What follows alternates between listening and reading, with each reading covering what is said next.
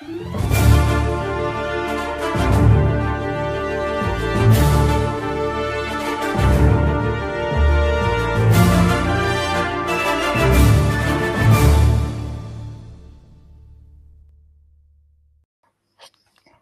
there, faithful viewers, and welcome back to episode five of the Hit or Miss Star Trek podcast.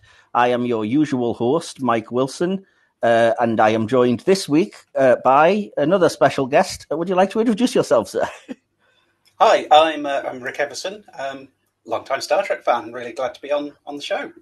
Awesome, awesome. Yeah, one of the funniest uh, sort of Twitter usernames, sheer ricking hubris. it never fails to make me laugh. yeah, I, I, was quite pleased with myself when I did that. Um, yeah, I, I, I, think I've, recently changed it from Sacred Chalice of Ricks. So, oh, nice. See? nice. I like it. Um, so, yeah, we are going to be going through the usual uh, sort of what's the word I'm looking for? The usual uh, categories and things that we do on the podcast. Uh, this is the fifth episode. There was one slightly different, but if you haven't been watching, basically the first section is like a getting to know you type thing. I'll have a chat with uh, with Rick, and we'll explain. Uh, or he'll explain what kind of drew him to Star Trek and some of his favorites and things. Uh, the second part will be the hit or miss section, uh, where I'll fire out just five random things from anywhere in the Star Trek universe. Uh, just five this week because we've got a long episode to review. Uh, because after that, we'll get into the main episode review, which, as you'll have seen on the thumbnail, is the Deep Space Nine pilot Emissary. Uh, so we both have, I think, a lot of thoughts and stories and stuff about that one. yes. Should be interesting. Um, yeah, so without any further ado, I will start with section number one, uh, which is the section that I call Hailing Frequencies Open. Uh, and this, as I've explained, is kind of a getting to know you type thing. If you've been watching the previous episodes, then you'll know what uh, what's in store for you, Rick. so, um, just first of all, the very first uh, sort of question to ease you in is, uh, what was it that first drew you to the world of Star Trek? Was there one particular episode that kind of hooked you in, and can you remember the first one you ever watched? I yeah, I absolutely can. Um, it's very. I've got very distinct memories. I was in the last year of junior school. Um, and I was, I was, aware of Star Trek, I, I, I, but I'd never watched it. I'd never seen it. No one in my family was into sci-fi, particularly. But um, right, one day at school, uh, a lad, Kieran was his name. I forget his surname, um, but um, I distinctly remember him saying to me, um, "Did you watch Star Trek: The Next Generation last night?" I was like, no, I heard they'd done this new Star Trek show, and it's not got Spock or Kirk or anything in it. But not that I'd ever seen Spock or Kirk, really. Um, Fair enough. Um, so, uh, but he seemed quite enamoured of it. So I thought, oh, give it a go. Sounds like it might be interesting. So the following Wednesday night, six o'clock, BBC Two, um, as, as, all uh, UK next gen viewers will remember. Um, I watched it, and the first episode I watched was The Naked Now. Oof. So, um, and you know, this always gets a laugh because uh, it's not considered a brilliant episode. Yeah, it's a bit of a baptism of fire that one, really, isn't it? It is, but it absolutely hooked me. It was, it was, I would absolutely loved it. I had no idea who these people were, but you know, just over the course of the forty-five minutes, I got completely sucked into the world. Mm. I loved it. It was, uh, you know, thought the captain sounds like really smart and sensible. I love the um, the, the, action guy, first officer. Uh, they have a robot. Um, I didn't even know what a Klingon was, so you know, just war for some alien to me at that point. Yeah. Uh, but what always sticks in my mind as well is in that episode they because obviously the Naked Now is a um, kind of a read a retell of an original series episode, The Naked Time. Right. Yeah. And I think that got me. I was like, oh wow, oh, that's fantastic. That totally draws in. This this is just completely new. This this is a continuation. And I'm like, you know, a continuation of a series I still hadn't seen, so I'm not sure why I was so impressed. But you know, we're we're talking we're talking shared universe before Marvel ever thought of it. Absolutely. So, yeah, the fact that it, it is not a great episode, I, I'd recognise the flaws, but you know that whatever anyone says about the Naked Now, that's going to have a special place in my heart because absolutely, yeah it set off quite a thing. Yeah, well, every episode's somebody's favorite, isn't it? Even though, even though we laugh, I mean, it's not, it's not that I think it's terrible. It's just one of those really weird ones where it's a weird decision for me to, in your second episode, have everybody acting out of character before you've established what their characters are. yeah, yeah. I mean, I, I remember reading Roddenberry's idea, but thinking behind it was, um, oh, if they all get drunk and open up, we'll get an idea of you know what these characters are really like. Ah, um, okay. It turns out a lot of them are just really horny. So... Isn't that always the way? so yeah, it's probably uh, fair to say that Next Gen would be your favorite series if you had to pick them. It's yeah. I mean, I've, it's it's kind of a, it's almost a draw. Um, yeah, I recognise Deep Space Nine as in, in, my eyes is is absolutely I think a superior series because and it just this is my opinion. You know, other, other, your own opinions may vary, but mm. I adore Deep Space Nine. The story it wove, the, the way it stretched the idea of Star Trek and pushed it in very different ways, and really played with the idea of what the Federation actually meant and the impact that had on people beyond everything. But the next generation is like that's like absolutely my that's where I came in. You know, that's always going to have that comfort. It's like that's my almost my original family, yeah, kind of thing. So yeah, yeah that's fair. I think it's. Uh, I think I can't remember where I read it, but I think I read somewhere that it was like you'd you'd love to live on the Enterprise D, but you'd love to watch the adventures from Deep Space Nine. It's yeah. a better adventure to watch, but you wouldn't want to live through it, kind of thing. But uh, no, yeah. it's flipping dangerous. Yeah, exactly. Yeah, but uh, right. So if you've been watching, you'll know what's coming. Then, so uh, if you had to pick three episodes from throughout the entire Star Trek franchise that represented your favorites or what you would show to someone watching for the first time or just that exemplifies what Star Trek is at its best, what three episodes would you pick? Okay, so I'm going to I feel like I'm going to have to I'm going to have to cheat initially and kind of sneak two in by saying best of both worlds. That's fine. Um, well, a two-parter I would count as one anyway, so that's yeah. fine. Yeah, I mean, I've, I've, got the Blu-ray where they're edited together, so it's kind of one long one. Um, yeah, awesome. Yeah, so um, yeah, because I, I, I, just I just find that that's that's one of the pinnacles of it. Hmm. Um, then I think um, the Corbomite maneuver. Ah, uh, interesting. Cool. I absolutely adore that episode so much. I, I just, it's it's fantastic. It's got so much stuff about you know. The, it's a very tense situation, you know, how, and it is a lot about how a character responds to tension, how they respond to facing the unknown, how they respond to threats. But at the same time, they're not. It's not their automatic thing to fight and destroy the enemy. It's, mm. it's that trying to un- make that understanding, and the, and the point where they apparently disable Balok's ship and have to turn back to help. I think that is one of those early times where we really exemplify what's the, what the Federation was really supposed to be all about, what Starfleet was supposed to be all about. Absolutely, I completely agree. That's one of my absolute all-time favorites, and it doesn't come up a lot. But I just love the actual what the episode's are named for. I love the Corbomite bluff as a kind of very Starfleet way to get around. Mm. Um, you know, we, we face destruction, but rather than being sort of going angrily and attacking, it's just trying to outsmart with uh, like a poker style bluff, you know. And I love that. That exemplifies Kirk, I think, for me more than any of the sort of hand to hand fighting or anything. So. yeah.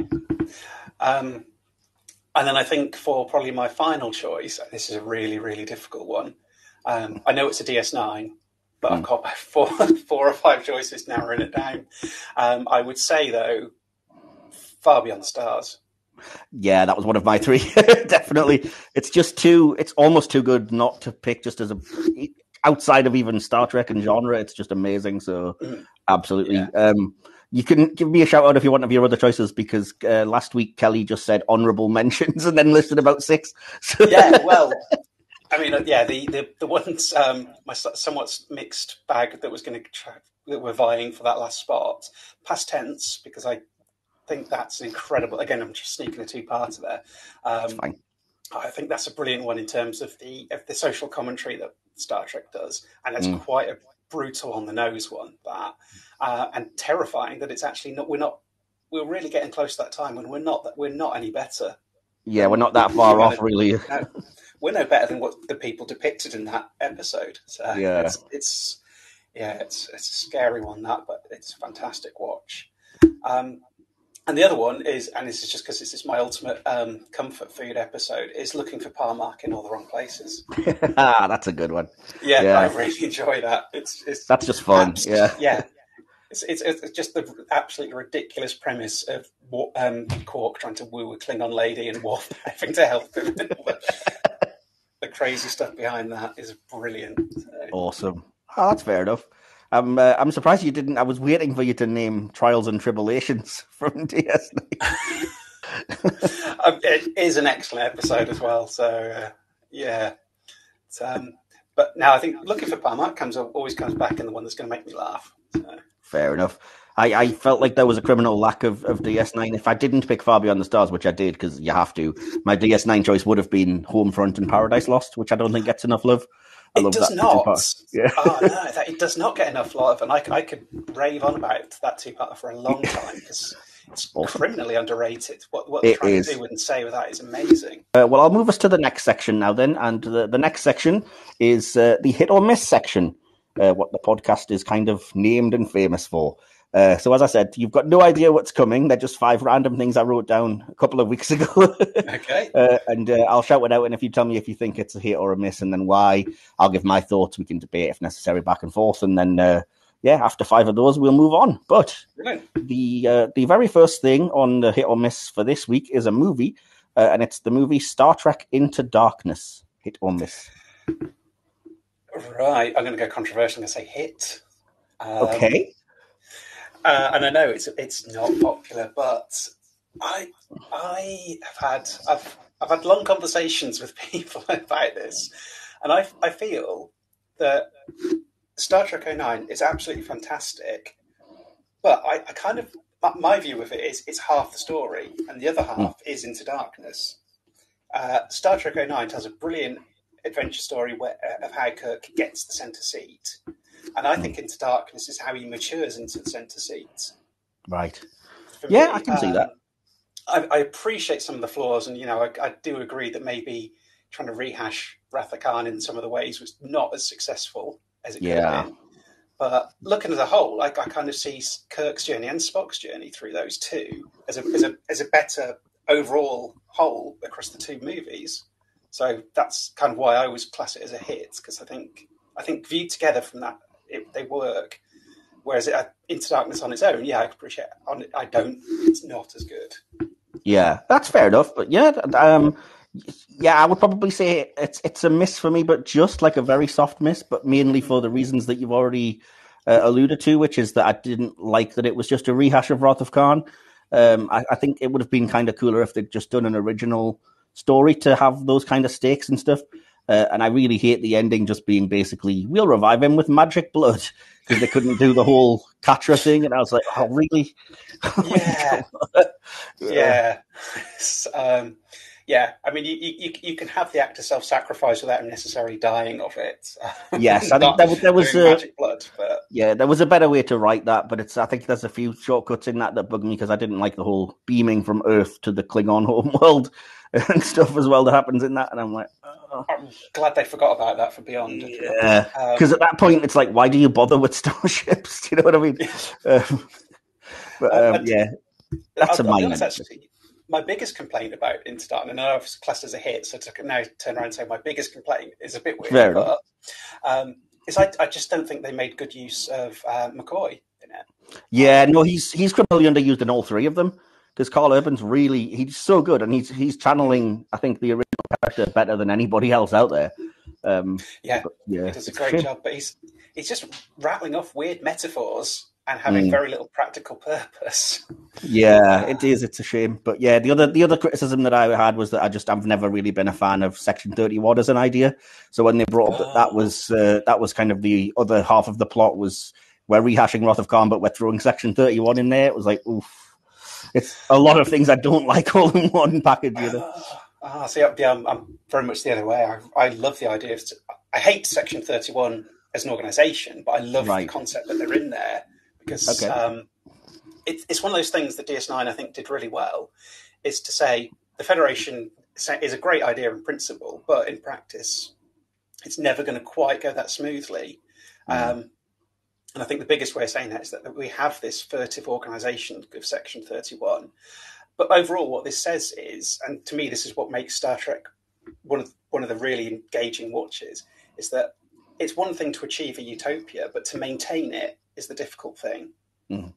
And this is what I what I really enjoy is, is is you know Picard going out there and presenting the best face of the federation is he's, he's pushing that forward but there's other people in the background sort of trying to keep it going keep maintain yeah. it keep it there and there's they're fighting things like section 31 who were saying who, who were fight who were trying to maintain utopia in the worst way Yeah. Um, but having said that, just to bring it around the other side, because as you said, you, you said hit and uh, gave some criticisms. Hmm. I said sort of slight miss. But having said that, uh, I am a big hypocrite because I have got a model of the USS Vengeance because it looks badass.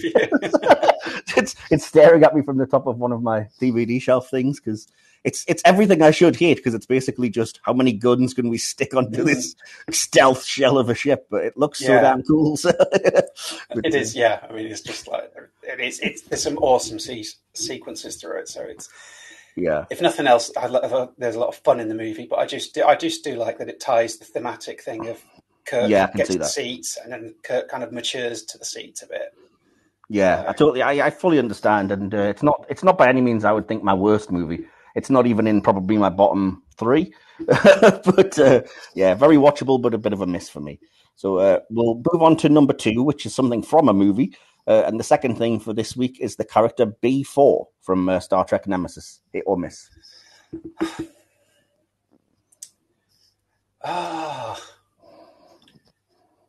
yeah. Um, I, oh, you know, I, before doing this, I, I, was thinking I'm so normally quite upbeat and positive about almost everything in Star Trek. I'm fairly sure I'm going to give you, I'm going to give you all hits.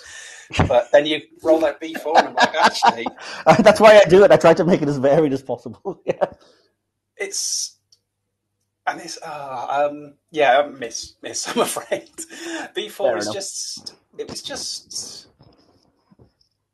like a lot of Nemesis and I fervently believe that within Nemesis, there's a great movie that mm. a different director could have teased out. Mm-hmm.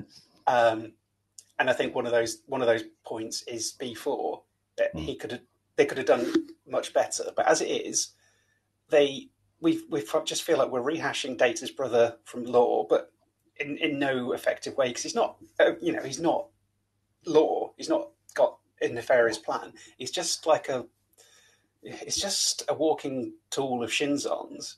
Yeah. Um, coupled with the fact that Shinzon's motives and plans are sort of up and down and all over the place and increasingly unclear as the movie goes on. Oh yes, yeah, uh, exactly. Yeah. I think the final nail um, for B4, I think, was probably in Picard when he's just relegated to a Gone. drawer. Yeah, absolutely. It's, just, it's just in someone's big drawer because essentially they, they just said, "Oh yeah, the, the data's matrix was downloaded in turn, but you know B4 was just couldn't handle it, so it was no Didn't use. Absolutely. So yeah. B4's only saving grace that he was this potential for Data's return. Mm. Um, we, then we get to, we see we see uh, what happens there, and it's just like, yeah, no, that didn't work. Oh, okay then. yeah, that that did reek of like why why was this done by different writers or whatever, and we don't like it because I thought myself that B4 basically was a plot device to give you like we want to kill off Data, but we don't want to kill him off permanently. So it's that little hope that happens at the end of the movie, and even the um, I think it's the countdown comics and stuff. Uh, have him like fully restored as Data and like the captain yeah. of the Enterprise and everything, and I was like, oh, so maybe that's what they were going for, and it was just a way to, to what you said, basically have an act of self-sacrifice, but without killing the character off permanently.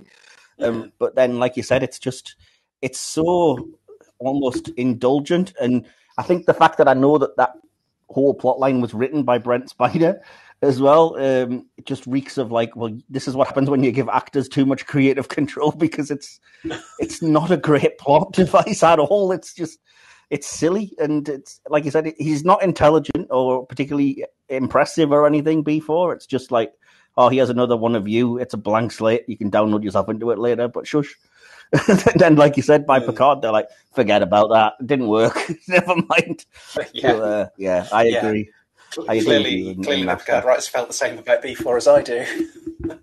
well, yeah, and, and and myself, as I say, I would say I should have said at the start, I'd say miss as well because it just didn't it didn't fit in that movie, which was all about Picard's identity anyway. And then, like you said, it, by the end, what was the that's, purpose? that's the frustrating thing about it as well you, you, you actually have the chance for two big, you know, similar things. You have Picard and a clone of himself, and you have Data and another version of himself. Yeah, and they, they kind of touch on that. Picard they do have this conversation, which to me is is maybe one of the better points of the movie. Mm. Um, when Data says, you know, there's a difference. Um, you, you, and I aspire to be better, but our our evil or our, our doubles don't. Mm. Um, but again, it's just like but we're kind of like ignoring the fact that we're ignoring Lore.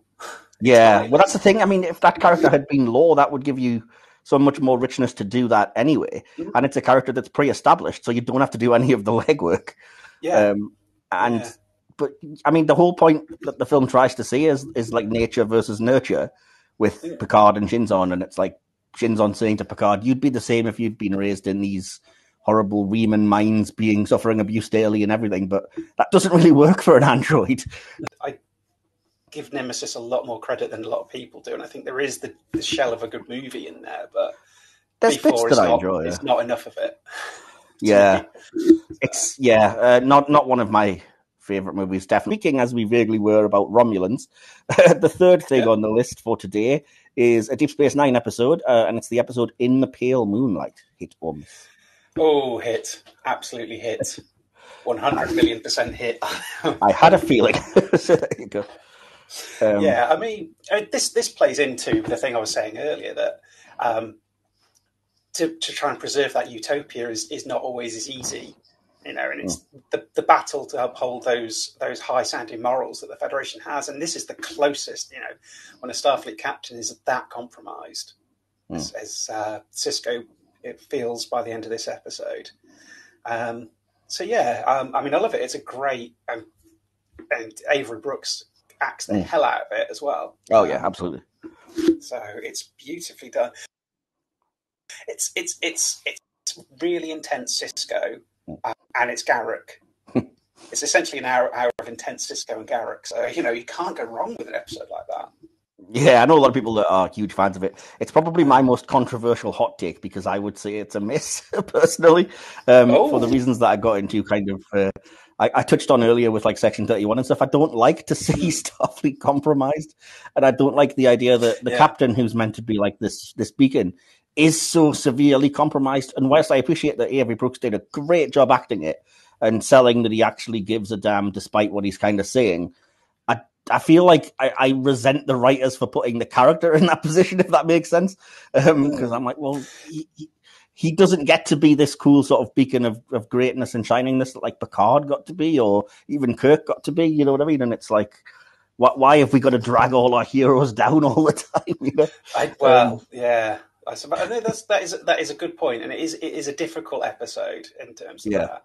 Uh, I feel that some stuff did spiral out of his control a bit, um, mm. Oh, completely. Yeah, yeah. Don't necessarily blame him entirely. Um, mm. So, for instance, I feel I feel a lot. I don't. I feel a lot less sympathetic towards Admiral Ross in Series Seven when he essentially disappears, so Section Thirty One can manipulate Bashir on on Romulus. Mm.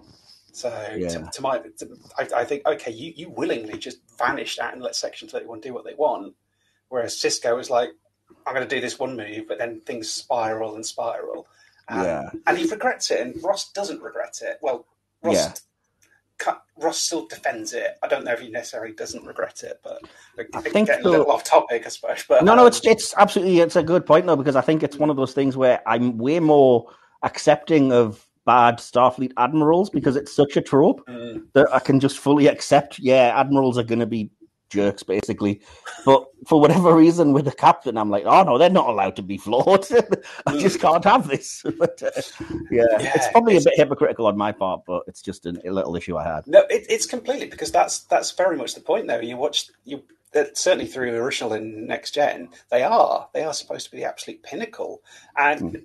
When you look at um, that episode in series two of Discovery, where Pike's been carrying this chip on his shoulder about being left out of the war, um, yes. And finally, Caudle turns around and said, "You were kept back because you're the best of us."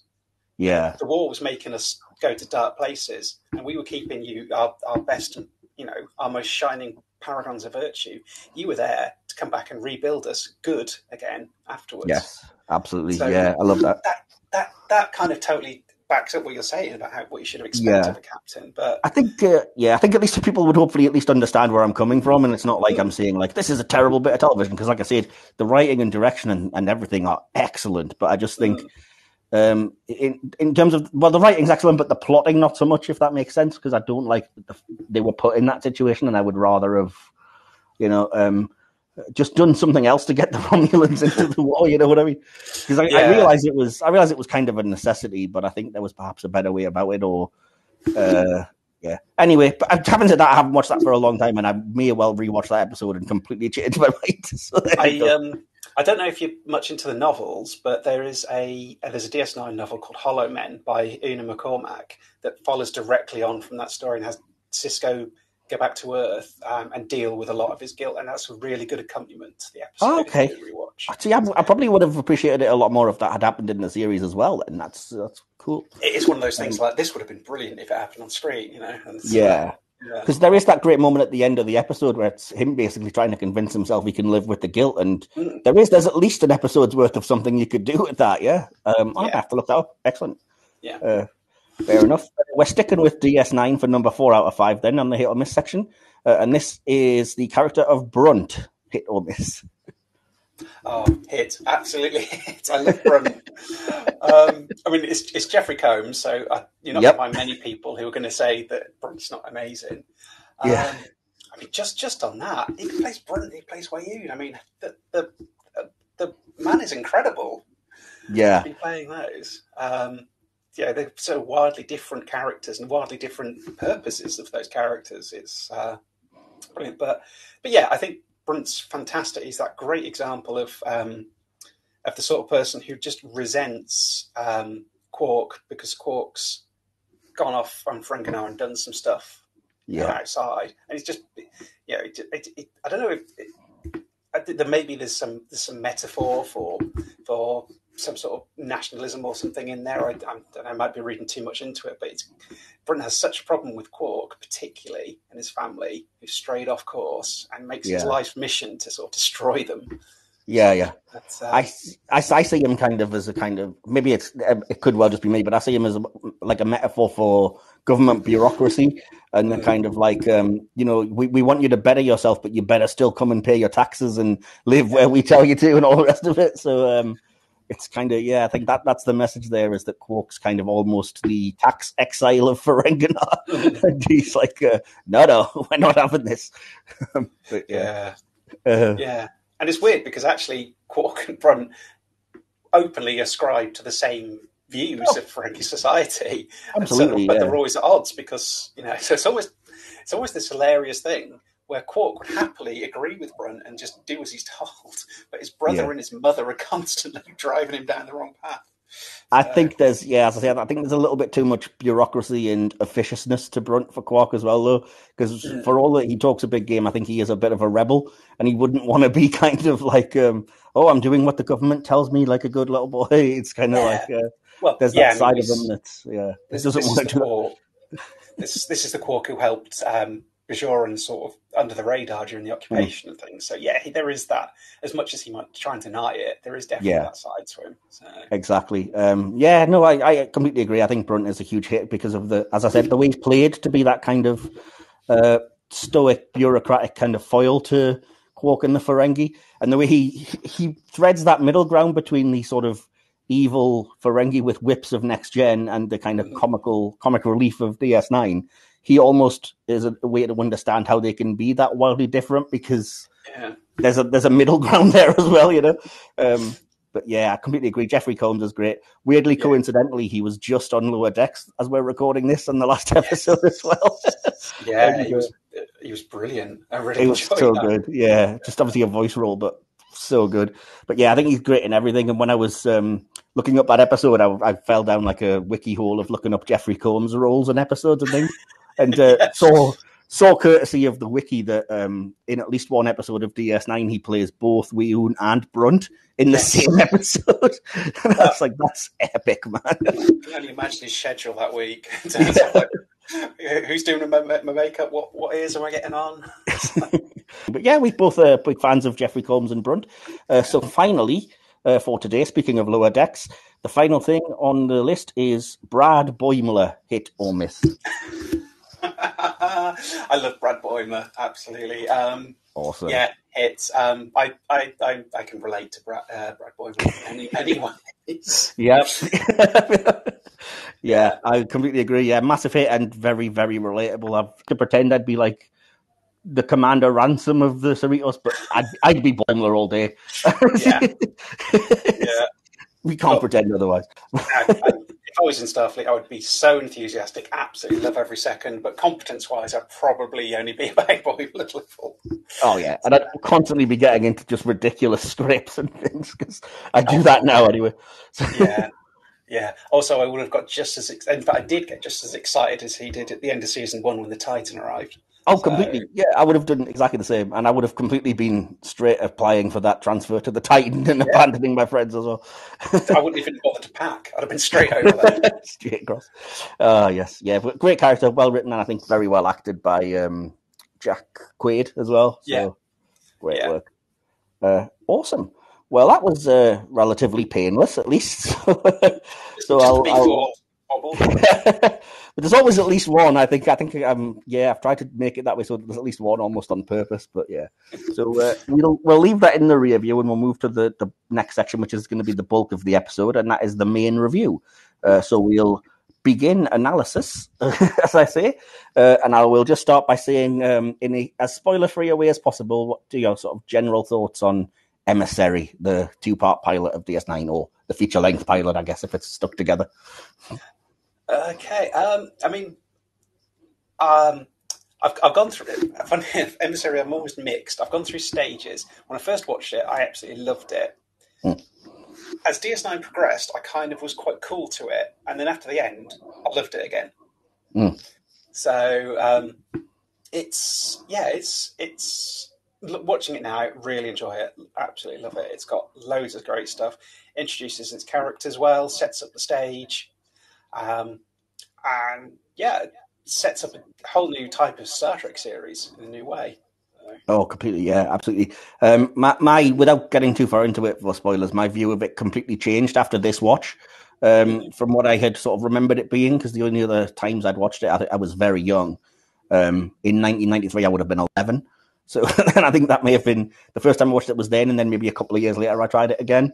Um, but yeah, so very different experience this time. A lot of very surprising things that I either didn't remember or that didn't hit for whatever reason, one way or the other. Um, but yeah, it's it's uh, a pilot that does a heck of a lot, and as you say, that sets up surprising number of things, both sort of yeah. Star Trek familiar and wildly varying and different. So I think uh, I think it's quite good as it leaves quite a lot of things sort of open. You don't even realise, but then mm. when you go back, you think, okay, they, they actually played that out later. I didn't even remember it being there, but I, that that's actually relevant. Like they, these are things they play out. Yeah, I was reading about that, and um, I was very surprised to read that they didn't have anything in mind because it seems like they're going somewhere, uh, but with little moments like. Um, just off the top of my head, Odo saying, I was found in the Denorios belt and I don't know where I'm from and whatever. Um, they had no idea where they were going with that, but it's there in the pilot. So it's like, we could do something interesting with it. You never know. And I was yeah. like, you, that spawned everything. you know what I mean? But uh, yeah. yeah. Yeah, it's. Um, I remember shortly before it finished, um, I think I read an interview with the producers who said, We're so happy about the finale. And um, I think you'll be able to see if you watch the pilot and then the finale how everything is is tied from a beginning to an end. I was mm. like, Oh, I'm sure you paid a bit of lip service to the pilot or something sure it's not that. But then I watch him and think, okay, yeah, actually, you do see where these threads have set up, and then over the course of seven years, where they where they all go and how they end. It's oh, very. I think, uh, yeah, DS9 is the, the series that's the most like a novel in that you can't really just dip in and out of episodes, but if you watch the whole thing, start to finish, it is one fantastic, like, contained story. Yeah, um, but yeah, uh, so what it is, I've got like random, just sort of chronological notes. Uh, so mm. bear with me. I'll probably just go through it in order, and then if you want to just chime in with anything that I may have missed or thoughts of your own, um, yeah. and I'll just go through it. And uh, afterwards, I'll ask you if you have any exciting stories or anything about uh, about emissary. I guess yeah. okay. Uh, you had hinted about that, so we shall see. I'll try and get through. The... Not sure I used the word exciting. You may have over oversold well, stories. anything's exciting to me. Yeah, just manage the listeners' expectations a little bit. I'm not that interesting. Fair enough. Oh well, well. Um, so we get into the, the start of the episode, and obviously goes without mentioning we're straight in the middle of Best of Both Worlds, the whole Battle of Wolf Three Fifty Nine, uh, which I don't love as an opening, controversially, um, because I, I, I recognize that it's done well and it connects the Jennifer Sisko story, but tonally it just doesn't seem to fit with the rest of the DS9 series at all. Um, for the purpose of the audio, I have walked off in rage. it's it's not that I think I, I, get the kind of it fits the theme of war and all the rest of it, but it's weird that it's the only appearance of the Borg in the series because it would seem to indicate that they're going to do more about that, and it just seemed like. Mm, eh. Yeah, no, uh, I, I, I kind of always wondered if we would see the Borg again because yeah, it's almost like there's that little open thing with with Sisko. Um, yeah, almost to the point of like you feel a little bit cheated that he didn't get to pop up in First Contact. Yeah, because yeah, Worf was on the Defiant, but yeah, I mean that's the thing. I mean, apparently they had written a bit for him, but then they sort of ended up taking it out. So... Yeah, it's weird because I, I, know they have they do pay lip service to that's what the Defiant was invented for. Uh, which, by the way, poor job Starfleet because it got immediately trounced when it did the one thing it was meant to do. but never mind. um, that that's true. Um, yeah, I, I I adore this. The, the, the Wolf Three Five. I was so excited when it opened with that, and I thought, Fair we're enough. actually going to see this battle. Oh my god, we're going to see yes. this battle. yes, I will say that the actual like the, the the special effects, the model shots, and the actual seeing of some of the ships that were involved rather than just seeing like wrecks when the Enterprise D arrives was fantastic. The scene itself, I think, is brilliant, but it just seemed like an odd thematic choice for, for this episode. Um, yeah, um, it's. I mean, it's a dark way to open a series, isn't it? Yeah, I mean, you would have to open with Jennifer's death, but there's no nothing to say it had to be during that particular battle. And in a way, I think th- it would have perhaps made more thematic sense to just say Sisko had fought in one of the Cardassian sort of border conflicts or something because then at least you're you know you're linking to an antagonist of the series. You know, it's it's it's um to, to my mind, I think it's it's more about him and Picard, isn't it? Well, that's the that's the other thing I have issue with is that I don't love that you're basically setting you're starting the series with these two captains completely at loggerheads, and I think it's a really poor decision because it's never even particularly resolved. Like we know Picard's not responsible for that, and Sisko just comes off as a bit of a jerk when he's like, "Oh, we met in battle," and oh, he's clearly like upset Picard, who's still mm. processing this trauma, and Sisko's a real jerk about it. And then at the end of the episode, when he's went through his own epiphany, he just is like, "Oh, I've changed my mind. I'm staying here at the station, and I guess we're yeah. all good now." I'm like, "Well, nothing's changed. You haven't." Actually addressed this to this man, you know what I mean? So yeah, um, it's it is a shame. It, it would have been nice to have have it followed up in some way, or yeah. have some other later point where Picard and Sisko or the crews of DS9 and the Enterprise had to work together, and yeah. we could kind of see that Sisko had moved past it. Mm. So I don't, I don't think that really is sold in that last scene between them. I, I kind of like that we're setting up. This is it, it sets it aside from next gen stuff, and I think that's kind of to me that was kind of important because the first two series of DS9 um, a lot of the stuff was very TNG feeling because, you know, obviously they were sharing the same uh, production crews and things like that. So, and it took a little while for DS9 to really set its tone apart. But the fact that I think very early on there was animosity between the two captains, um, to me at least, sort of gave me that cementing thing that we weren't going down the TNG route, but just on a space station. We doing something a bit different. So that's fair I enough. I I, I appreciate that, that that would work for for a lot of people. It, it, doesn't for me, but I appreciate that if it does for you, then that's yeah like awesome. You know, well, this, this um, thing, these things sometimes hit differently for different people, don't they? So. Completely, yeah. But uh, it was just a, a, little niggle anyway. But on um, in terms of a just a quick note I made here, in terms of a geeky little Easter egg spot, uh, did you recognise the actor who plays the Vulcan captain of the Saratoga? Okay. Um, yes. Um, uh, can we save this for one of my, my exciting stories at the end? Oh, yes. Shall I jump jump jump into well, it? Well, do you know what? Just yeah, jump into it. Why not? In case people okay. are bored of the review already. So, um, yes, the captain of the Saratoga is played by J.G. Hertzler, who's mm-hmm. more famously known as Martok. Mm-hmm. Uh, now, Martok is one of my absolute favourite characters. I adore Martok so much. He's brilliant. And a couple of years ago, Destination Star Trek, J.G. Hertzler is going to be there. He's not only going to be there, he's doing photos in full Klingon costume and makeup as well. Oh, nice. So I'm like, brilliant, booked, getting that, getting a picture with Martok. As we get closer, um, what uh, what me and the, the other guys on Ten Backward, we, we try and do go in a keep a theme of our costumes. So the previous year we'd done original series. This year we can do next gen. So I've got myself my lovely um, Commander Ed next gen uniform. And I start thinking, do you know what would be really good? Put Captain Pips on this, Vulcan ears on, and I'm going to go. I'm just. I'm not only going to cosplay as a as a Starfleet captain. I'm going to cosplay as the captain of the Saratoga. So when I get my photo with Martok, I'm going to be the Vulcan that J.G. Hertzler played. Nice, very sly. and I did. Um, I, I had absolutely the cheapest rest. Oh well, cheap. I, I constructed like masking tape Vulcan ears. chopped half my eyebrows off and added the lines in with um, eyeliner pencil. it's nice. a, it was a really cheap makeup job, and actually, it was quite a nice uniform. but um, saying that LeVar Burton complimented my ears. So, um, oh well, there you go.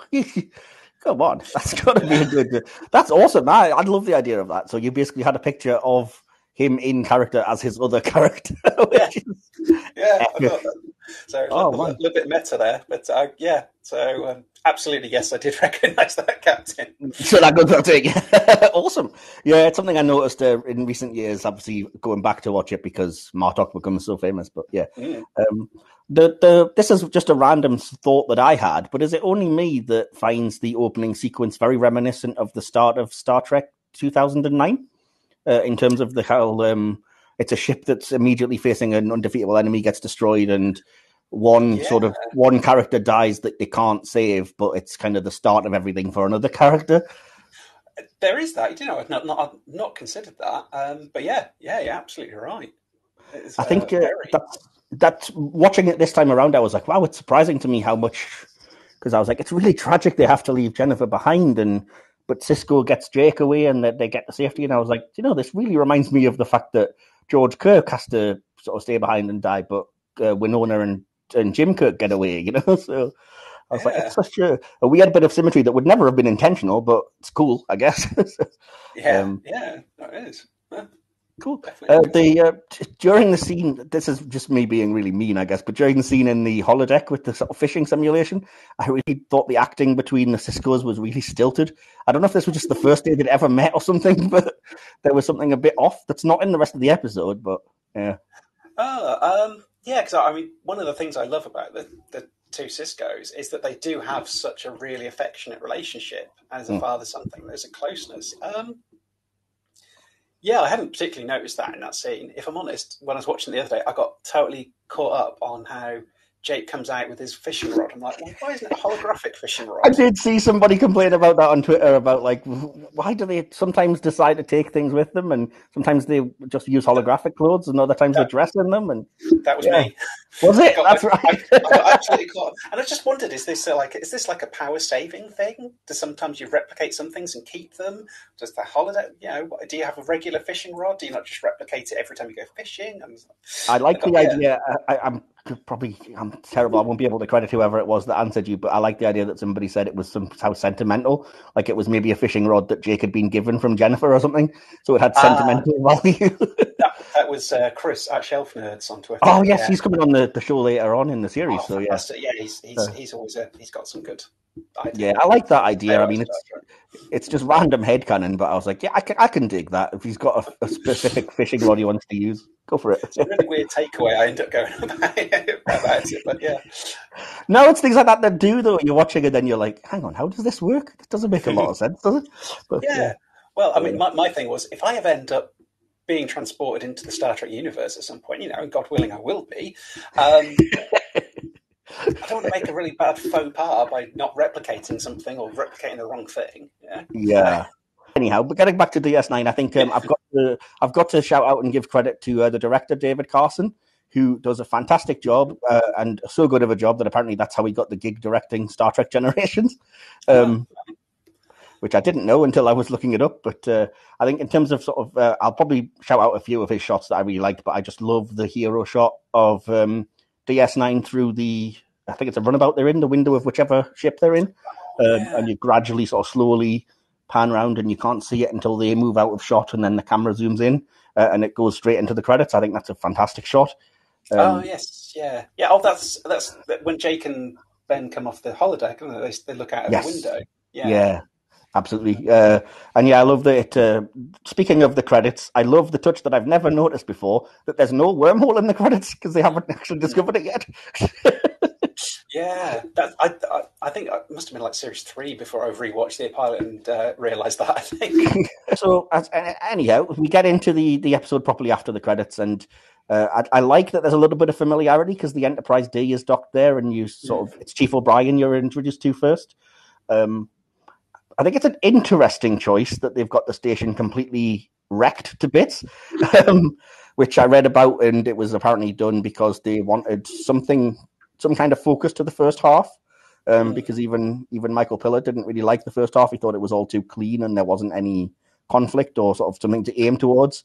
So he basically said, "Well, just blow the crap out of the station, and then we can be having the commander working on that and fixing it up and stuff as we go in." So, um, yeah, yeah very interesting way to look at it. So it makes it makes kind of sense because it is the, it, to me it feels like the sort of thing the Cardassians would do Oh, completely, and it's a fantastic moment in um, Call to Arms when they do exactly the same thing back, yeah. which yeah. I just love.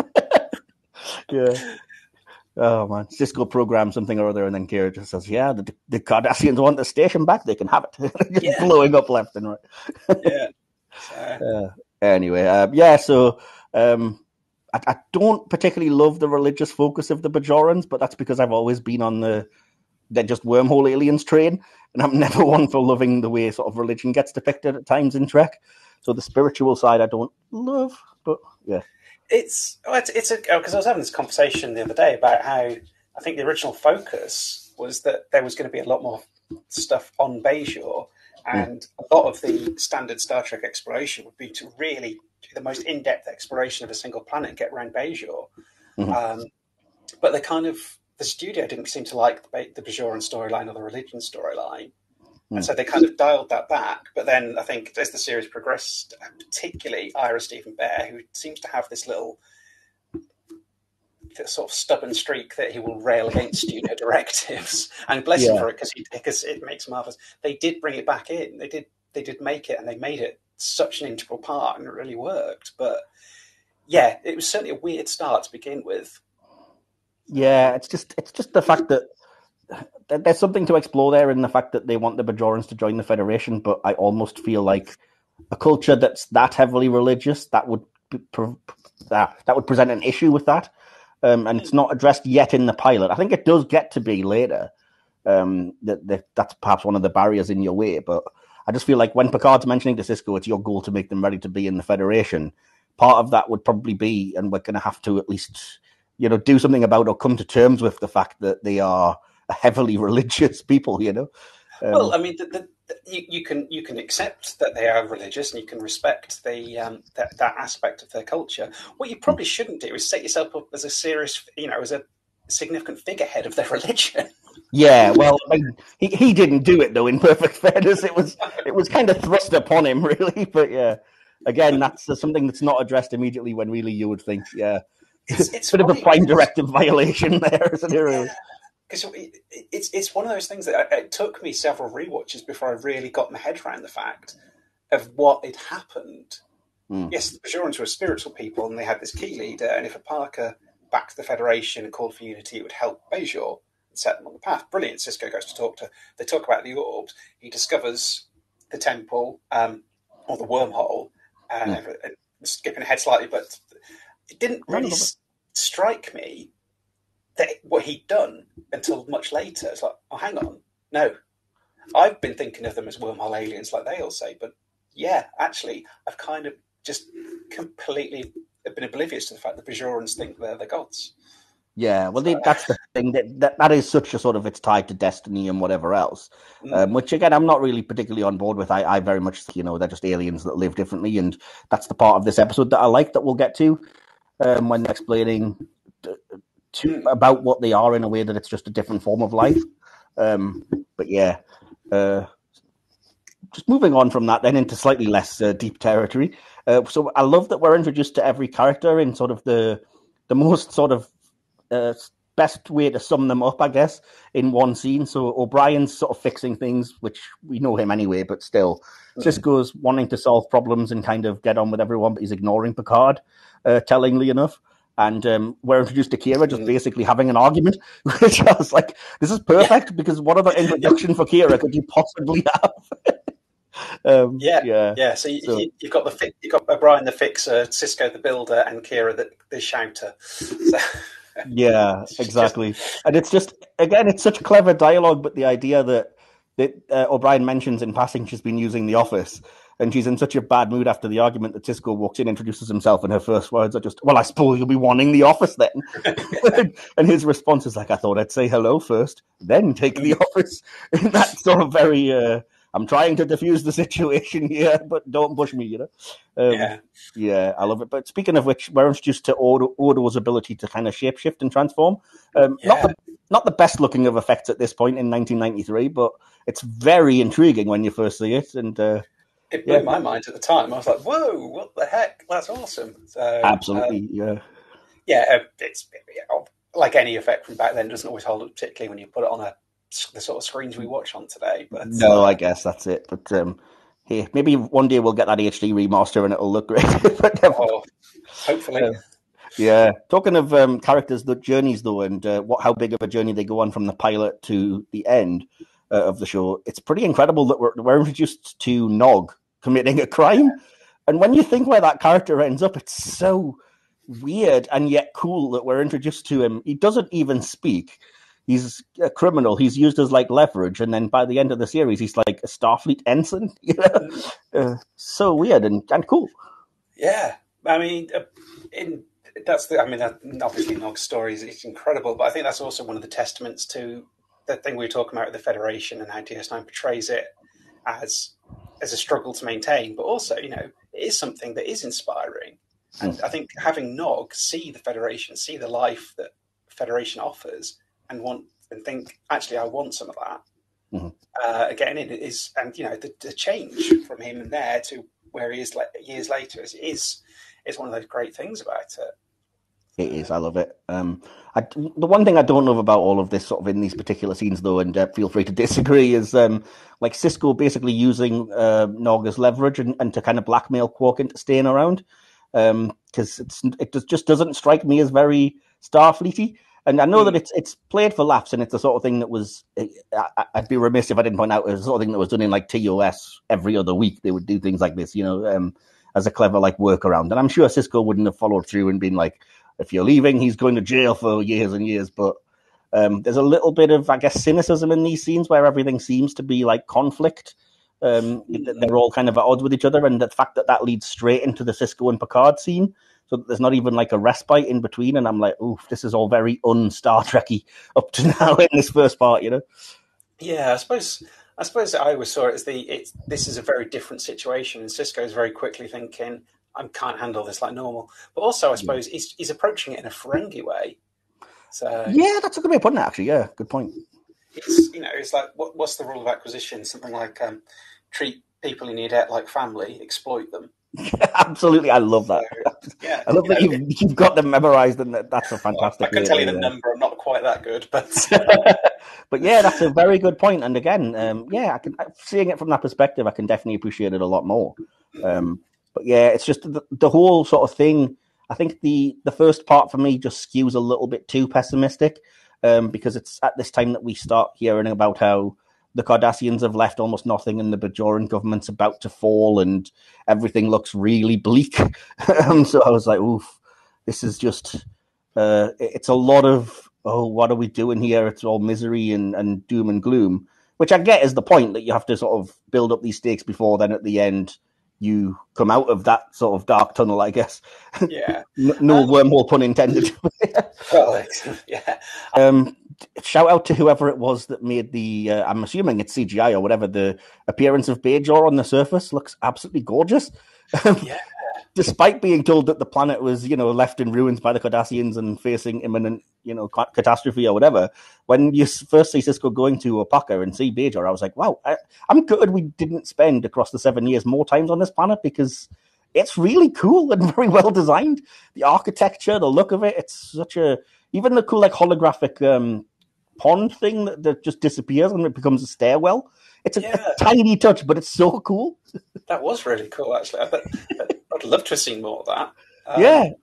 And I think that was, like I was saying before, I think there, there was the intent to have a, a bit more going on in Bajor. But yeah, every time we do go there, we, we normally get one of those really gorgeous matte paintings or yeah. backdrops that just look stunning, and you just like I would. I, that's a planet I could go and just have a really nice, relaxing couple of weeks exploring, looking at the Completely. and the architecture and stuff. That's definitely a place you'd contemplate building a cabin to to move to and retire to one day. Absolutely. Um, so uh, yeah, you mentioned that's basically uh, Sisko's meeting with Opaka, so that's when we get the backstory of the tears of the prophets or the orbs. Um, that nobody really knows what they are, but they've been around for thousands and thousands of years, and the Cardassians have all of them except this one, which is never named, but I think is the orb of prophecy and change. I could be wrong. it's not could named be, in the episode. Uh, um, but yeah, so Sisko gets into the middle of a sort of orb vision from the prophets or the wormhole aliens, uh, and it's his first meeting with Jennifer, which is a very nice way for me of doing exposition and flashback, uh, just a little bit different. Um, one weird moment I didn't like was uh, Avery Brooks's acting choice when he's like he's just coming to the realization of what's happening and he, he's got in between two words and then out of nowhere he's like and this is the moment I met Jennifer. Ow! Yeah! I was like what what was that? He just randomly became Michael Jackson for a second? Yeah I'm I was always glad they didn't make that a regular thing that he would do it was so weird and jarring, but funny at the same time. But uh, yeah, mm. and uh, I, again, just this is perhaps overly critical, but I found um, Felecia Bell playing Jennifer very stilted in these scenes as well. Um, but again, I guess the argument there would be it's not really her; it's like a false vision because it's not exactly a flashback because things are changing. So yeah. yeah, yeah. I mean, that's that. Yeah, that's quite. It's quite an interesting one, really, because. Um, I, I again, I, I, get down the rabbit hole of the minutiae there. It's like, okay, so is this playing out from Sisko's head? Is the is the orb extrapolating from Sisko's memory and knowledge of Jennifer, or is it pulling alternate timelines? If you know, if time is not linear for the prophets, yeah, yeah. See, I assumed so, it was something similar to what the prophets do when he gets into the wormhole, and it was just like showing him, mm. I guess, the, them role playing that, I suppose. But uh, yeah, it's very weird. But yeah, again, it's it's a cooler way of showing like his attack, attachment to his wife and how they met and stuff, as opposed to just him staring out of a window and then we do the ripple effect and it's a flashback. So yeah, yeah, um, yeah. and it's it's a nice way to yeah. We start off with a very tragic flashback, and you know, mm. his his relationship with his wife then in the, in the viewer's eyes is defined by that. So yeah. having this flashback gives us a little bit more, makes it more of a solid and real relationship to us that he had, and we yeah, can sort of appreciate that, yeah. his his position, I think, a bit more. Absolutely, absolutely. And uh, the other thing I just wanted to mention is that it's really intriguing that we end it with um, related to kind of the quark of it and everything, um, to the first sort of references of commerce and how it might work in Star Trek, um, with the idea that he wants this promenade, uh, you know, community leader in Quark, and he wants it to be shops and people that are plying a trade and stuff. And it's not something we've ever dealt with, uh, which isn't fundamentally a negative thing. Um, I just think it's really interesting, um, and they do explore it a lot as we go on. It's an interesting thing that they chuck straight at you in the pilot.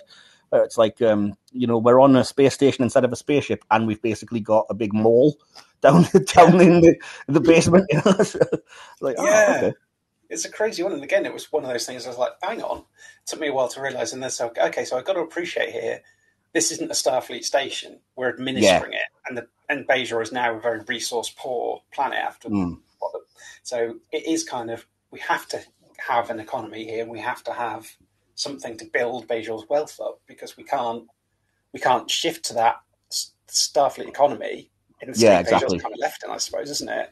Yeah, but I think there's there's a lot of that anyway. I think that the, the hint is that starbases would generally be a place where they do trade and and things anyway, mm. uh, and commerce of a sort. But obviously, within Starfleet, it would probably be commerce in the sense that you just picked something up and said, "I'm having this," and left with it, you know, or you swapped it for something that was needed rather than using money or latinum or whatever. Um, yeah, because rolling back to the TNG pilot, there's that point on um, when they're having a look around Farpoint Station where mm. uh, Doctor Crusher wants to buy this sort of big load of cloth. Yeah, she just gets says to charge it to the Enterprise. So yeah, suggesting that, that Starfleet ships go around with some sort of variation of currency they can use for local trade and barter, and just let the, the crew buy yeah. what they want. It's a good point. Yeah, absolutely. Um, and that is one of those things where I kind of I get the point of we have no currency in the future, but that was always something that I was like, I, I don't buy this for a second. there's there's no way that can be true, uh, and it isn't basically. So you know, um, Yeah, it's one of those things they never really get into the the nitty gritty of how it works because you know to do that you essentially have to come up with a new theory of, of commerce and economy that would basically wipe out capitalism. yeah, exactly. Exactly. So. Um, yeah, I mean it's it's just enough to, to I think understand it that you know Starfleet doesn't within themselves Starfleet and the Federation doesn't use currency, but if they have to with outsiders and stuff, they can because there's a reason, yeah. you know, the, the, the DS9 various crew members and stuff have to have money to pay for their bar tab at Quarks or whatever. So it's yeah. got to be coming from somewhere. yeah. Uh, yeah. So uh, yeah, speaking of uh, Encounter at Farpoint, then we get introduced finally here to um, Bashir and Dax. Uh, which I read was, I think it was Michael Piller's idea because he liked that in Encounter at Farpoint, we didn't get introduced to Riker, Geordi, and Crusher, and the Crushers, I should say, until halfway through. Uh, and he kind of liked that, so it was a gradual staggering of introductions, um, mm. which is it's really cool. Uh. And I do love that again. Straight away, you're introduced to these characters as they're going to be. Bashir putting his foot straight in his mouth, uh, flirting with Dax awkwardly, and uh, oh. Yeah, and again, just uh, the exposition behind the Trill is so well done with, with um, Sisko having known Curzon was such a genius idea of the writers. Uh, yeah. Uh, so that you you're just straight into it, you know. Um, uh, yeah, rewatching, I was like, oh, I'd forgotten. Classic Bashir was so. Oh, he's such an idiot. but again, though, there's a, there's tension between him and Kira, but she comes around to the point that you know he, he says he wants to be a hero and it's on the frontier and everything. And at the very end in the midst of battle she's like time to be a hero then doctor. I was like yeah no, i can i can get on board with this. And also in, in in in the way we were talking about brad boimler he's almost like that little audience yes. figure. It's like if i was assigned to any staff based thing i would be excited. I would be naive and idiotic probably like that. Yeah. I'd probably blundering and put my foot in it by saying something stupid like that exactly. yeah. Um, th- again, this is this is just a really geeky note, but um, I don't love, although it's not a huge deal, that there's no explanation for why these Trill are completely different from the ones in Next Gen, um, who we've already met. Um, like physically in terms of the makeup, but also the fact that they're using transporters with no problem and stuff is a little uh, bit like. it, um, weirdly, I, I, saw this. I saw DS9 before I'd seen the Trill episode of Next Gen. Ah, so okay. Fair I, enough. It did not did not bother me then. Um, I think when later I realised, I was like, well, to be fair, we're, we're, still waiting for an explanation about the Klingon forehead, so I'm not going to hold my breath on this. Well, we got it, and then had that completely removed by discoveries. That's a whole other kind of worms, isn't it? Um, yeah. yeah. I mean, I'm fine with it. It just it's a shame to have to write off that next gen episode. It would be nice if they did something like what they did with the Romulans and Picard and said that you know the northern people have the weird bumpy foreheads and the southern yeah. ones have spots or whatever. But Again, it's a minor nitpick, but I, I don't get too bothered about these things. I kind of think it would sound weird for Starfleet officers to constantly parrot back these explanations in, in universe. Oh yeah, yeah, yeah, yeah, yeah. I know.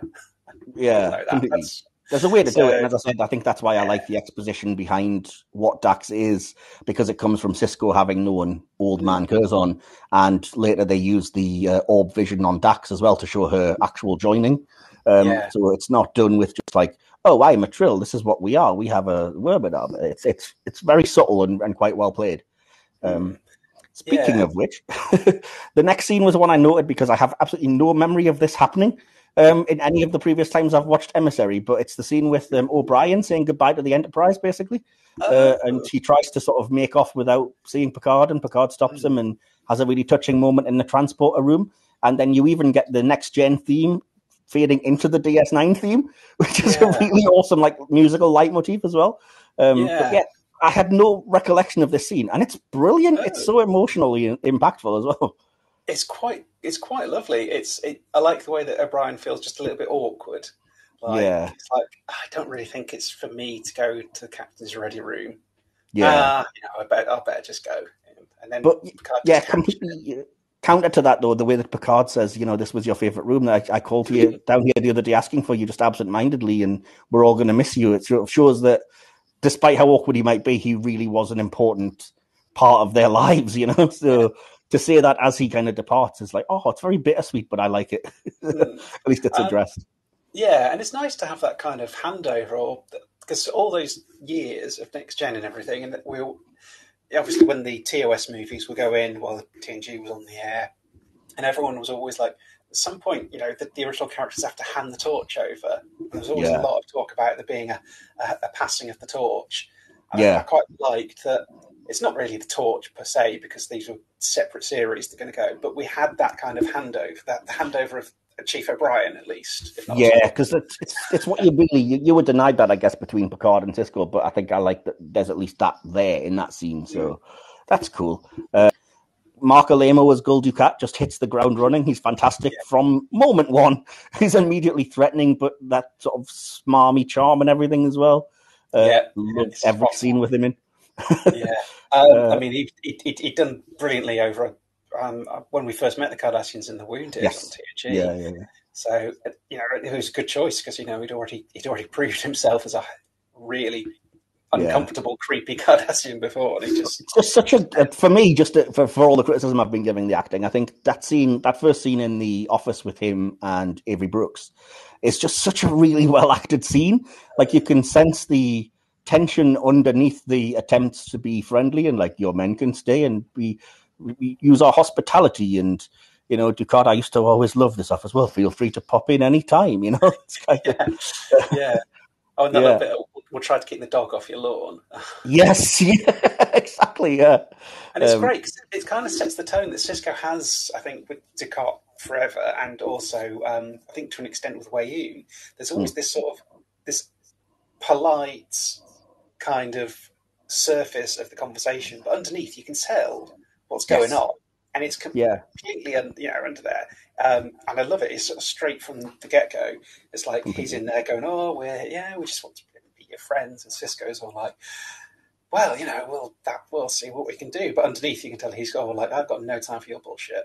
Yeah, absolutely. Yeah, but I appreciate that it's hard to convey like what's under that. And if it was two lesser actors, it would be a, a an mm. inferior scene. But it's, it's just I really like not just that scene. I think uh, carrying on into the the scenes with um, both Dukat and the other Cardassian, whose name I forget, who's kind of um, anxiously threatening them on the view screen later as well. So uh, a lot of cool yeah. sort of tension. Yeah. Um, I uh, I love the fact that they basically use sort of Starfleety type science to deduce the situation that something's in the Denorios belt and the history of it, and it's completely undetected by the Cardassians because they're just looking for a quick fix, I guess. Um, yeah, yeah, I got, this sort of seems to just the Cardassian approach is let's try and break it open and see what's inside. Yeah, although you do um, you do actually have Odo sneaking in full on T one thousand style as the mm. Cardassian's bag of winnings to disable their sensors or whatever as well. So, oh, I love that scene. Yeah, that's that's a really nice thing because you um, when when Kira and O'Brien go in and like break up the party and like Quark's like furious at them but then you sort of realize, oh man, this is totally, this is all planned. This is planned. Yeah, it's brilliant, isn't it? Yeah, such clever yeah. sort of uh, sly little, almost a heist movie esque way of doing things. But yeah, yeah. it's like um, when, when when he comes out of the back, he morphs from the bag into Odo, and you're just like, brilliant. And it's almost like that bit in Star Trek Two when um, when you realize when Kirk's been back from the Genesis cave. Yeah, what Spock have done. You're just like, ah, oh, things looked bad, but you guys were on top of this the whole time. Yeah, and I love talking about that, that they have to beam him back and O'Brien struggling with the transporter. And I just love that it works because he kicks it. He just gives it a swift kick. yeah. I was like, that's not very Star Trek, but I bloody love it because that's exactly what I would do.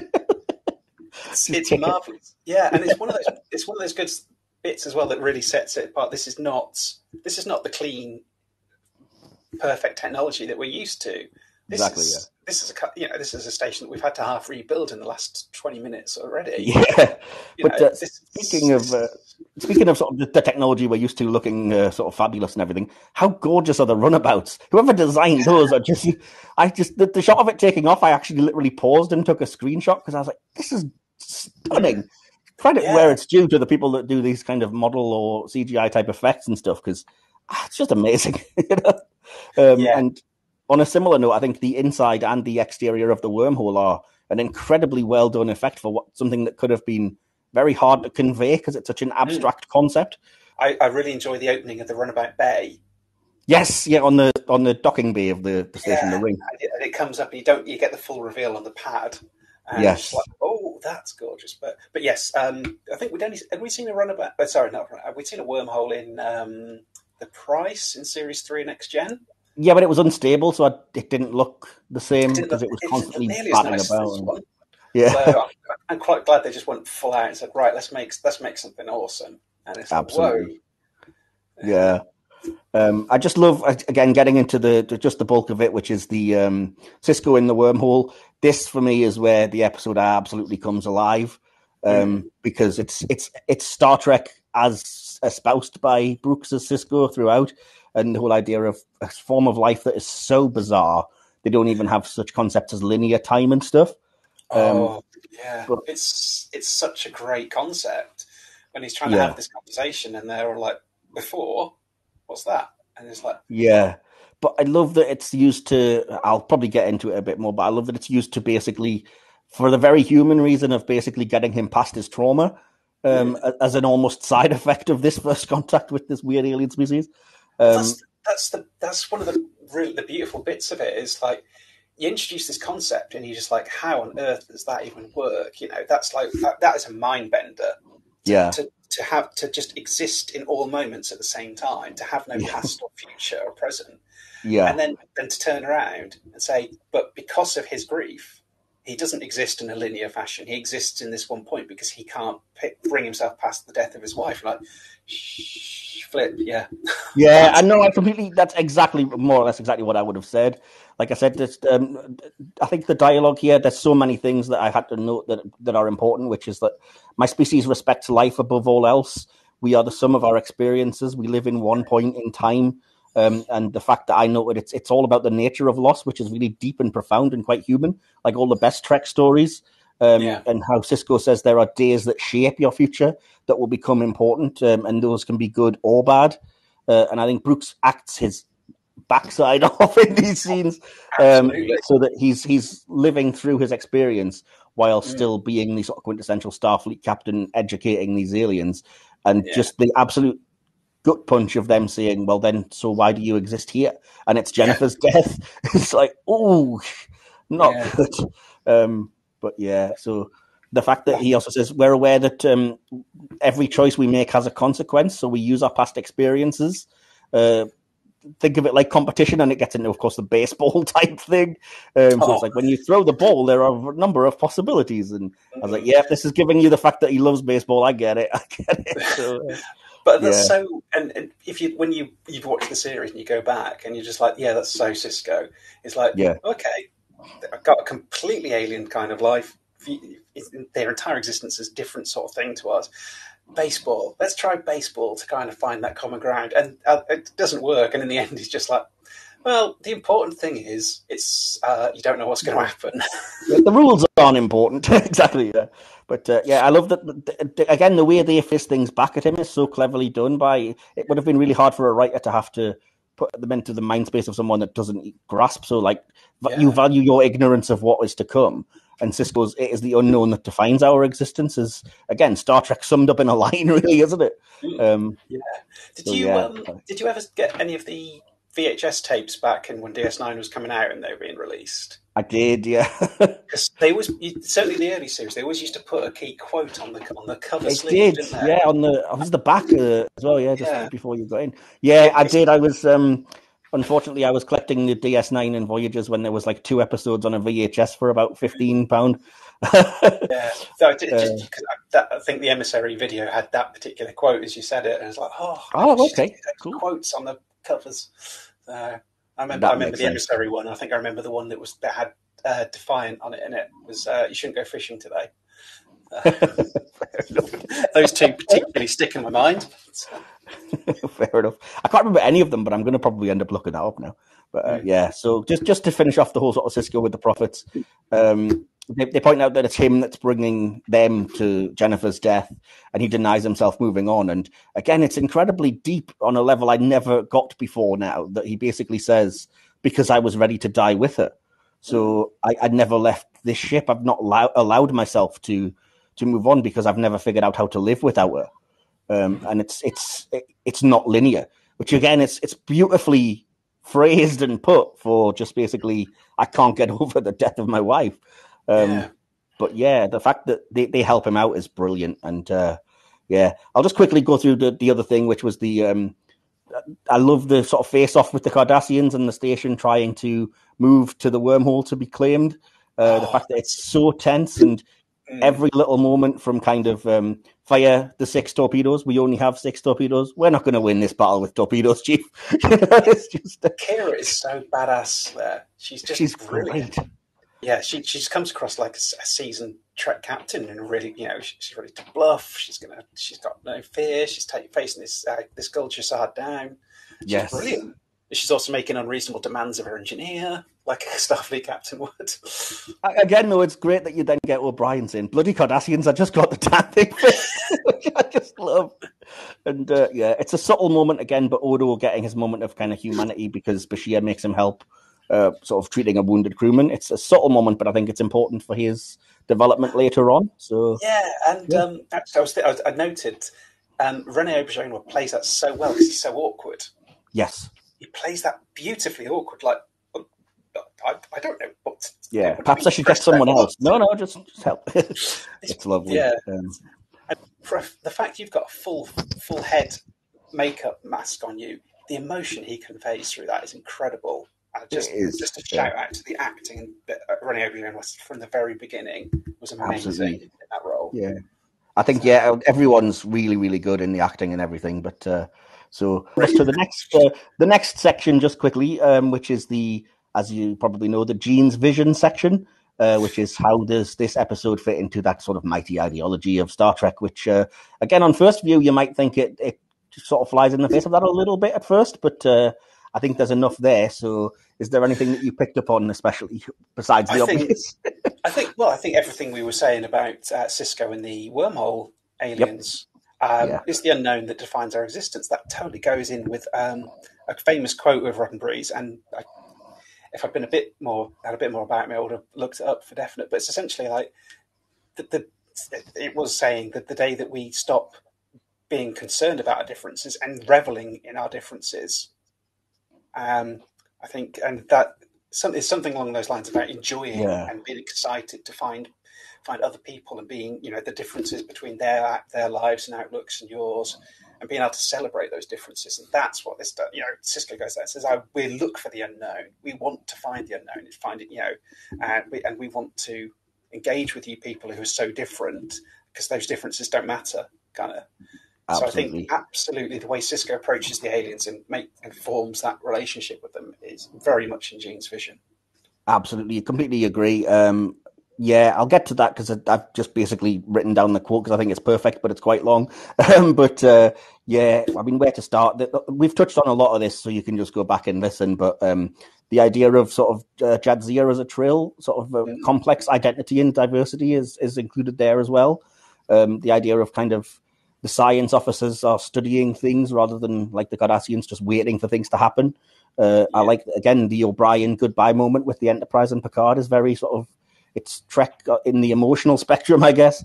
Um, yeah. Bashir, Bashir wanting to be a hero, Odo's little moment helping him, uh, the sort of I, the bluff and the grit, I guess, of Kira, uh, despite not being a Starfleet officer, is very reminiscent of uh, certainly the earlier Treks, um, mm. and it's very sort of uh, Trek esque for me. That I think the whole Sisko's whole arc in this is a giant metaphor for the depression of like not getting past his grief.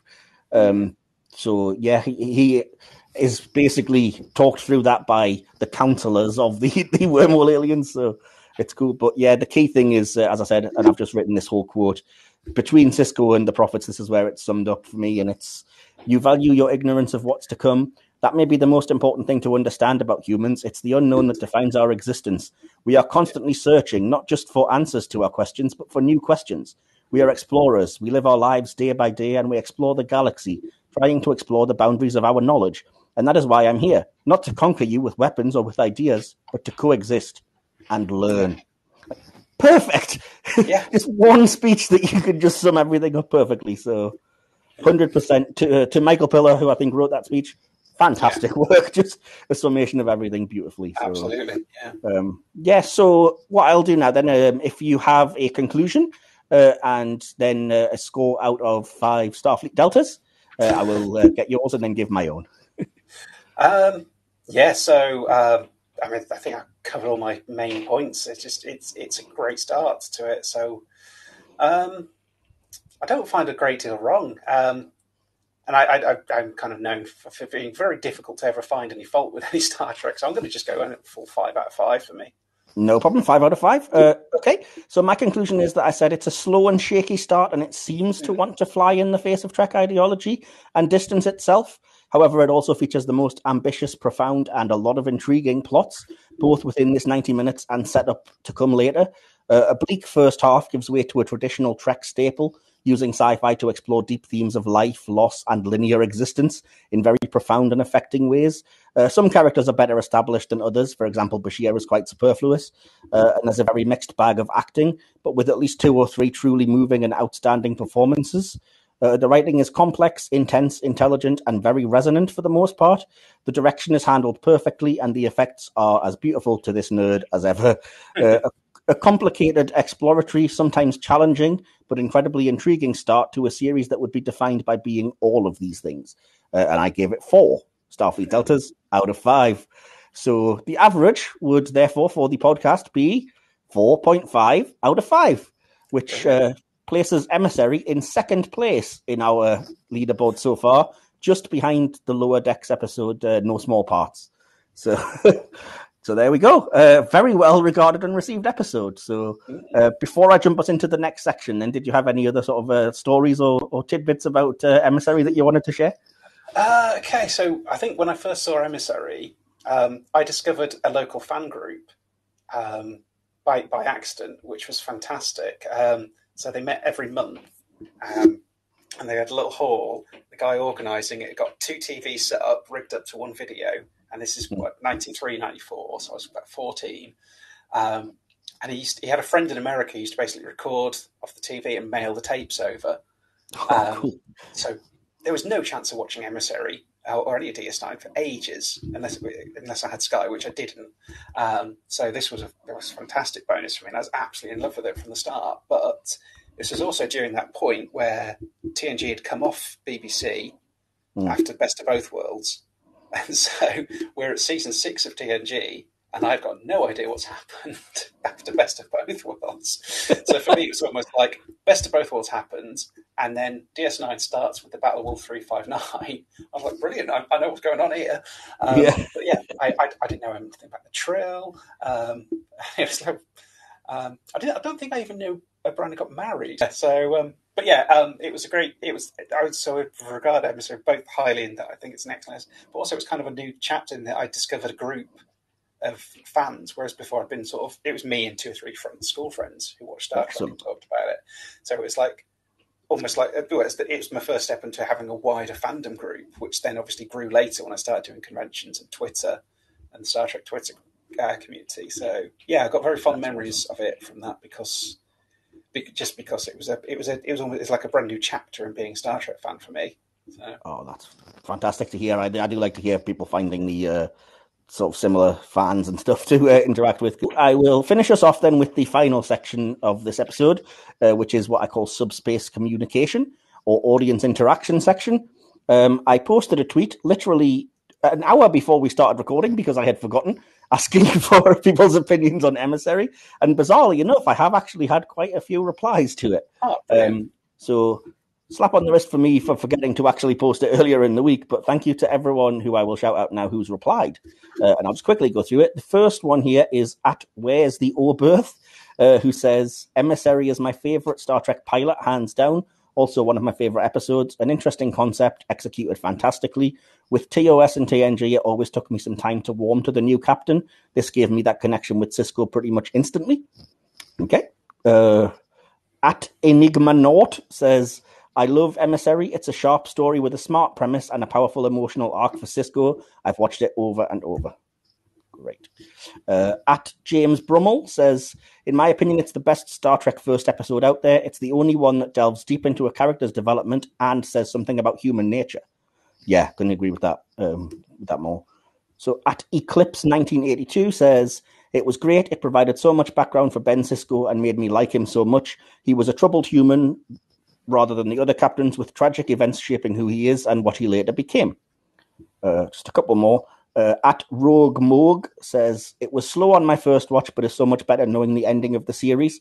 It's incredibly profound and so very Star Trek. Sisko trying to explain linear time to aliens is about as high concept as it gets. and uh, finally, at Dog Food for Chair says, I liked it a lot. It drew me in. People say the early seasons are slow, but without their world building and characterization, the impact episodes in later seasons wouldn't resonate as much. So, yeah, I think uh, pretty much uh, a lot of uh, universal praise for the episode, not a lot of criticisms, the odd niggles here and there. So, uh, excellent. That will uh, wrap up our deep dive into Emissary and just remains for me to say thank you so much for joining me. Apologies for keeping you for so long, Rick. It's been uh, it's no been problem. fantastic. It's we been an absolute pleasure. Oh, awesome! I've really enjoyed it again because I could just spend hours and hours speaking with like-minded uh, Trek fans when we get going. Did you uh, did you want to shout out any of your sort of socials or anything to uh, to people? Um, yeah, I mean, I, am always up for talking any Star Trek on, on Twitter, so I'm at TrekFanRick. Um, and I should I'll probably do a cheeky plug for my own podcast at Absolutely. Yeah. Um, which is uh, just a discussion podcast. We talk about various Star Trek themes and ideas uh, fairly randomly, normally with a little bit of um, silliness involved. So, yeah. and very good at this too. Absolutely. You. Uh, awesome. Yeah, well, uh, and uh, as usual, you can find me at Iron Mike Wilson on Twitter, uh, or the podcast is at HOM Trek. That's at Hom Trek, like Mr. Homn. Uh, and we will be back next week. Uh, next week, I have a busy schedule because I'm recording a film podcast on the same day, but I am still recording the Trekcast. and I will be joined by the wonderful Julianne, or JA from Twitter, and we will be reviewing the Star Trek Picard episode Nepenthe. So do join us again for that. And uh, yeah, in the meantime, thanks again, Rick, and uh, everyone else. Remember, we are Starfleet. Live long and prosper.